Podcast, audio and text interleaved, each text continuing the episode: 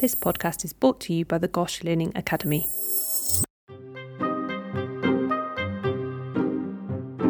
Hello, and welcome to Master the MRCPCH. In this podcast, we tap into the expertise here at Great Ormond Street Hospital, giving you an overview of a topic on the RCPCH curriculum.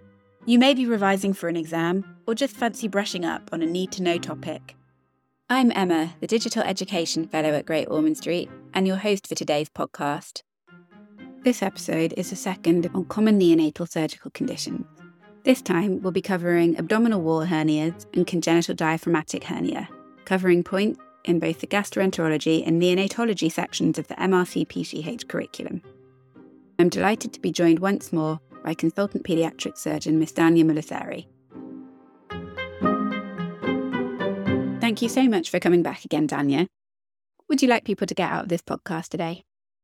For this podcast, I'm hoping that the listeners should be able to get a clear understanding of the key facts about exomphalos and gastroschisis and congenital diaphragmatic hernia. Similar to our previous sessions, we'll cover in brief the embryology, functional implications, clinical presentation, management, and long term outcomes. Fantastic. So let's start with the abdominal wall hernias, so exomphalos and gastroschisis. Could you start by explaining the anatomical defects with these conditions? Exomphalos is the congenital abdominal wall defect, which is in the midline at the umbilical ring. And this is covered by a sac made up of three layers, which are Wharton's jelly, amniotic membrane, and peritoneum. This is associated with multiple congenital anomalies in 40 to 80%, including some cardiac and chromosomal anomalies, which have a high risk of mortality. Gastroschisis, on the other hand, is the abdominal wall defect usually found to the right of the umbilical cord and typically contains bowel only. This is not usually associated with extraintestinal abnormalities, and the morbidity is lower and related to the extent of bowel abnormalities such as atresia or perforation. Right. Okay. So in gastroschisis, it's just the bowel that's coming out of the abdominal wall with nothing covering it. Whereas with exomphalos, there's a kind of membrane covering. Yeah. Can I ask, are exomphalos and omphalocele the same thing? Because I've heard yes. both terms used. Yes, they, they are the same. Exomphalos is what we use, and uh, omphalocele is more an American term use, but yeah, they are interchangeable. Right. Okay. That's really helpful to make clear. Do we know anything about what causes these defects to occur in the first place? That's a tricky one. There is no consensus about precisely which embryological mechanism causes these abdominal wall defects. There are many theories. Currently, for exomphalos, the most widely accepted theory is probably one of a combination of embryonic dysplasia along with malfunction of the ectodermal placodes as they try to join together. For gastroschisis, the most popular theories are vascular disruption of the right umbilical vein or the right omphalomesenteric artery, and also yolk sac failure theory. As you can imagine, it's because there's actually not one which is clearly demonstrated to be it that we still have multiple theories going on. Right. Okay. So nobody really knows for certain. That's right. Do we know if there are any particular risk factors for developing these conditions? You've mentioned already that exomphalos can be associated with other congenital abnormalities, but are there any particular important risk factors to be aware of? Yeah, uh, very much so. So, in terms of maternal risk factors, for exomphalos, maternal age at extremes is identified. So, it can be very young, under 20 years, or older age of over 35 years also, other things which have been associated is maternal obesity with a BMI of over 30, and also obesity before pregnancy or glycemic control disorders. With the associated conditions that are also known as risk factors, trisomies, particularly 13, 18, and 21, are the most commonly identified risk factors. Trisomy 18 has actually the highest with about 80 to 90% association with exomphalos. Others mm. less common are things like Beckwith-Wiedemann, which has been reported between 30 to up to 80% association with exomphalos. For gastroschisis, young maternal age increases the risk, especially this has been noted from the 1970s onwards. tobacco is a consistent agent which increases the incidence of gastroschisis in the fetus. Associated anomalies in gastroschisis reported are mainly bowel atresia, which are found in about 25%, with some maybe associated with volvulus and necrosis. So that's the general summary of risk and association in the two abdominal wall defects. Right. Okay. Thank you. That makes sense. How is the problem usually picked up? I mean, obviously, once the baby's born, I assume that it's a pretty obvious problem, but is the diagnosis usually made antenatally? Yes, most of the time it is. And studies from mm. UK and some population-based studies in Netherlands would report over 95% of these defects are now detected antenatally by the ultrasound itself. And as you say, the postnatal ones, it's pretty straightforward to know what it is once they're born. Yeah, sure. So I guess if they're mostly made with an antenatal diagnosis, that means we can actually start planning and preparing for their birth in a yes. bit more detail. Yeah. How exactly are these neonates managed at the time of birth? So, as in any other neonatal resuscitation scenario, uh, you follow the neonatal resuscitation guidelines to keep the babies warm and hydrated. Additional fluid losses because of the surface of either the herniated bowel in the case of gastroschisis or the sac itself in the case of exomphalos. So, they can be topical measures such as covering them with a cling film to minimize evaporation IV fluids, and you may need more than normal expected for that gestational age of IV fluids because of the extra losses. Antibiotics to cover preoperatively to prepare for the surgery if you're planning to intervene. For exomphalos, then there's also the additional investigations that are looking at associated malformations to assess the ability to be going for general anesthetic and surgery. So echo would be very key for exomphalos and blood glucose. Of course, you do it for every neonate, but for the exomphalos, because of the association with Beckwith Wiedemann, it's even more important to make sure that we have been checking that. So, resuscitation and supportive treatment is the mainstay of care initially. And would these neonates always be delivered at a tertiary centre? Yes. So they are, depending on the region, it depends. It is a tertiary neonatal center that we recommend delivery. The only difference is whether you're inborn into a surgical center or not. And as you know, in, in London, we don't have necessarily all centers who have that ability. So it needs to be in a tertiary neonatal center where they can be resuscitated and stabilized and then be able to transfer across to a surgical center.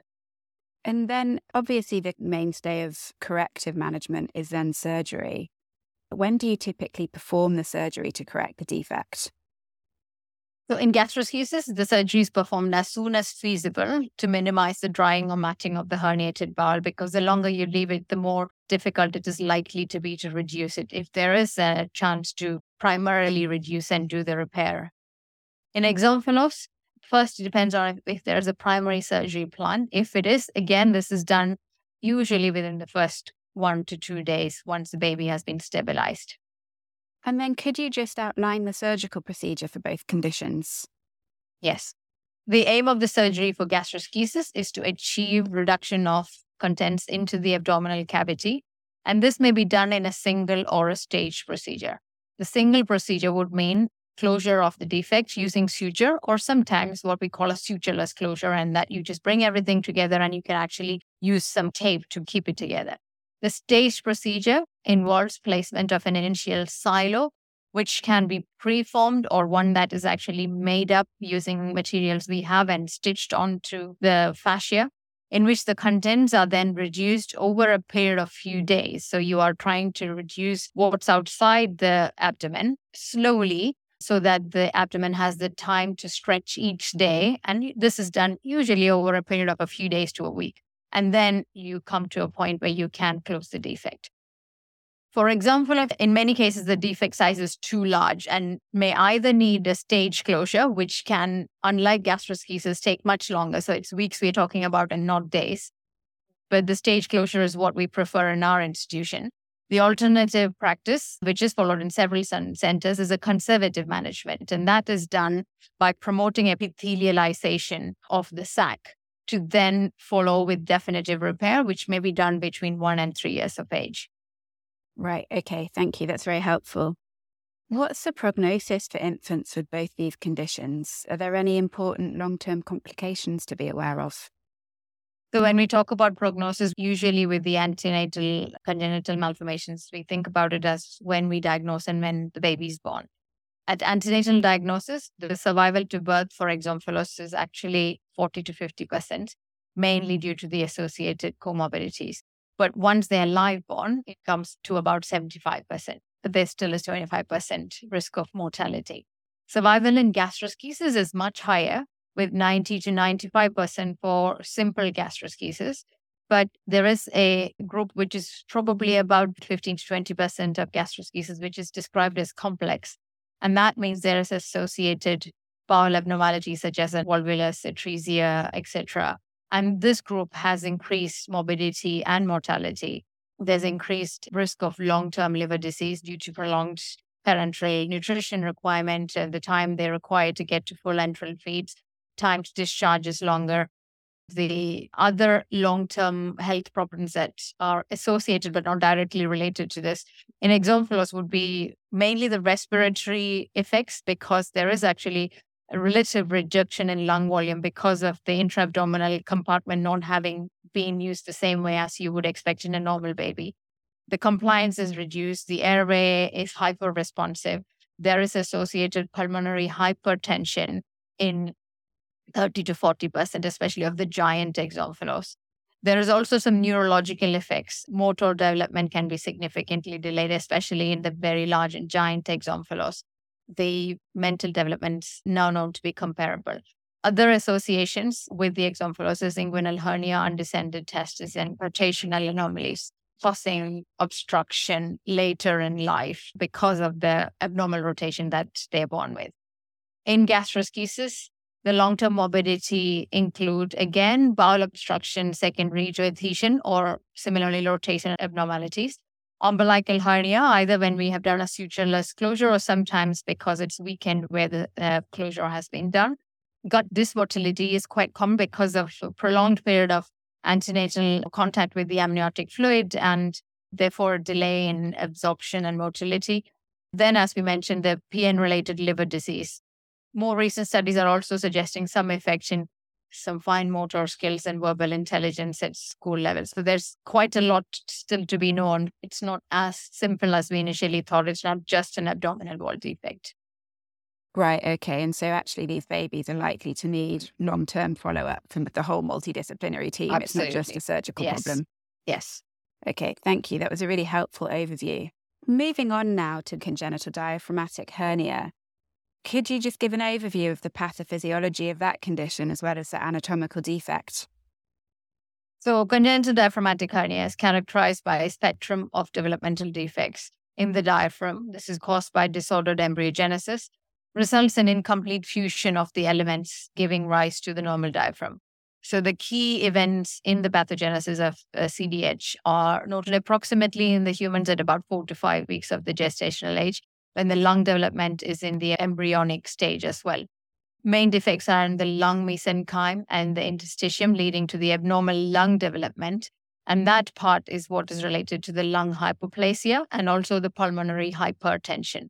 Then the other part is the disturbance in the development of the pleuroperitoneal folds, which leads to incomplete formation of the diaphragm and therefore the subsequent herniation of the abdominal contents into the chest.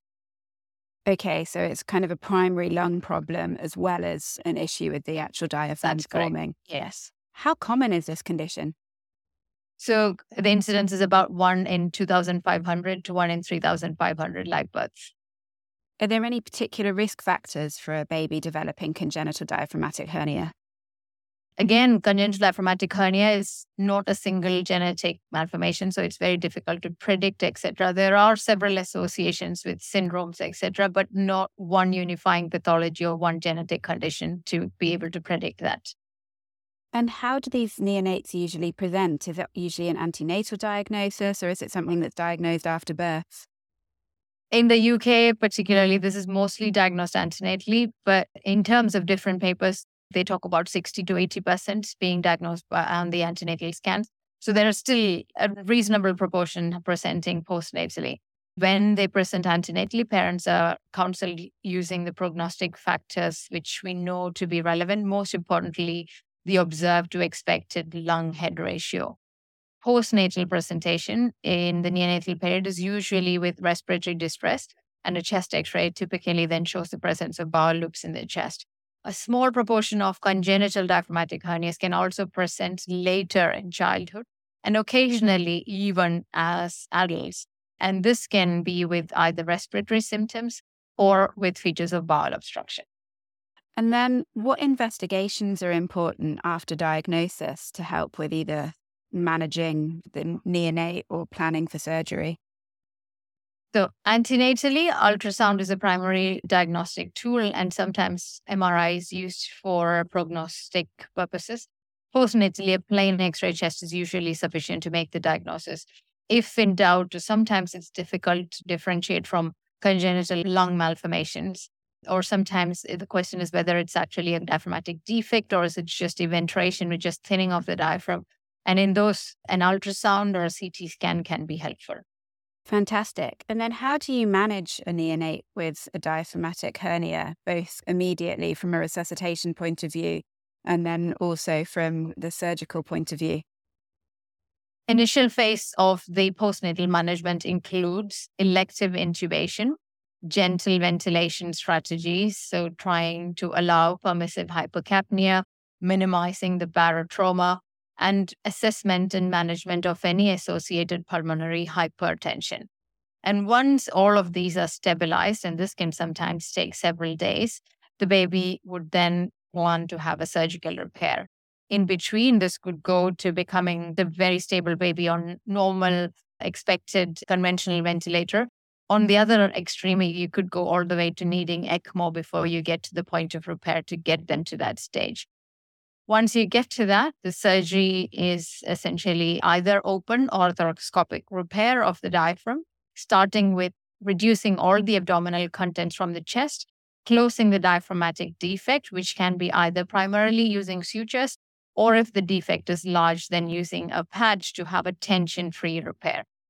And in terms of the prognosis, does the size of the hernia make any difference to how these babies do, either pre op or post op? Is the reason for the spectrum related to the size of the hernia, or is it more complex than that and related to the kind of underlying lung disease? A bit of both, because we now know that it definitely it is to do with the underlying lung, how hypoplastic it is, and what's the extent of pulmonary hypertension that's associated with it. But more recent studies are definitely showing a link between the size of the defect and how poor the lungs are.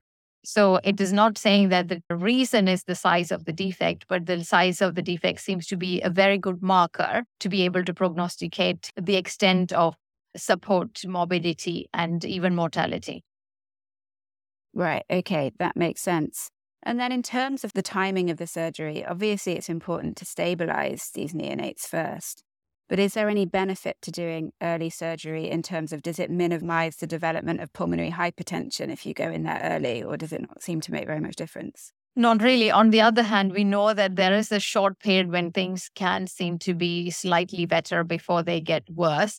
So, generally, we observe them for the first 24 to 48 hours to make sure that we are not embarking on a big surgery and an anesthetic at the time that things are just starting to get worse there was initial evidence to suggest that immediate early surgery is probably harmful. But more recent evidence suggests that it may not necessarily be harmful, but there's definitely no advantage in trying to do it too early. So, our practice would be to observe in the first 24 hours at least to see that things are stable enough for us to then undertake that surgery. But if there is uncertainty about that, there is no harm in waiting to make sure that we have gone through if things are getting worse and then better to get to that phase of an improved and prolonged period of stability, because that is more important in the long run. And the pulmonary mm-hmm. hypertension, it, it can become obvious a little bit later. So trying to go in just before it becomes obvious might not be necessarily a good idea. Okay, so the supportive management and making sure the baby's stable is a kind of really important aspect at that stage. Absolutely. What about the long term prognosis after surgical correction? What does the future hold for these babies, and what are the long term complications that you can see? In uh, diaphragmatic hernia, the long term complications will include the disease related morbidity, that is from the hypoplastic lungs and the pulmonary hypertension, and also associated things such as gastroesophageal reflux, because the angle between the esophagus and the stomach is recreated by this artificial diaphragm or the diaphragm that we have patched up. There's also repair related problems, such as recurrence of the hernia from having had an operation itself. So, those would be things like incisional bowel obstruction. There is a degree of non rotation again in this, so the rotational abnormality may also present with bowel obstruction related to that. So, a few things to bear in mind related to the lung and the diaphragm itself, and then to the gut and the operation related parts. Okay, so again, like with your abdominal wall hernias, these babies will need long term follow up. Absolutely. And especially with most of them having been on a ventilator for a prolonged period of time, some going to the extent of needing ECMO, etc. There is long term outcomes, including neurological, audiology, and all of those medical things as well to be keeping an eye on. Yeah, sure. Thank you for a, a really excellent summary of what sounds like really quite a complex surgical condition. So, finishing off with our standard quickfire questions. Firstly, as a paediatric surgeon, what do you feel it's important for a general paediatrician to know about this subject?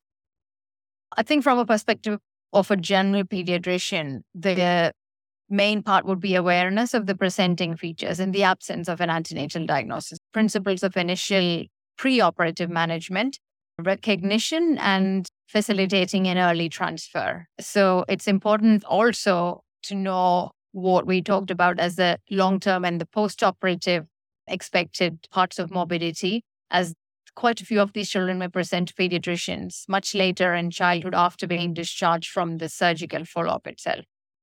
Right, okay. Secondly, are there any useful resources that you would recommend to listeners who might want to find out more about these conditions? All of, I think the summary papers are probably best to take from seminars in pediatric surgery because each subsection of these will become very complex. So if they just do a search in seminars in pediatric surgery and look for the condition, this is going to be very comprehensive, uh, covered in a couple of papers within that. Fantastic. And finally, what are your three takeaway learning points from the podcast today?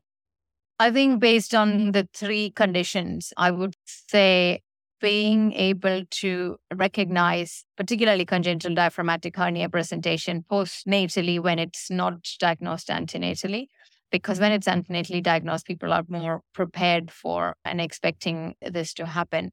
The second one would be being aware of the not necessarily surgical, but the other associated comorbidities that go with it and children presenting to you with one of those things and knowing that some of the other things need to be looked at. And probably the final thing is the need to really follow them up in a holistic way because there are still a lot of the outcomes that we're not completely aware of and keeping up to date with research that comes out of to think about you know child mm-hmm. born with an abdominal wall defect we, which we used to think is an isolated defect now known to have some neurological consequences when they are 10 years of age. More information is coming up all the time, and it's very key for us as pediatric surgeons and pediatricians to keep up to date with these so we can make sure that we can offer the best service to our patients. Yeah, I think that's a really important point to end on. So thank you very much for that and for an excellent summary about both abdominal wall hernias and congenital diaphragmatic hernia. So thank you so much again, Dhanya. Thank you, Emma. It's been a pleasure. Thank you for listening to this episode of Master the MRCPCH. We would love to get your feedback about the episode and get your ideas for future topics that you would like to hear covered. You can find a link to our feedback page in the description for the episode or email us at digital.learning at gosh.nhs.uk.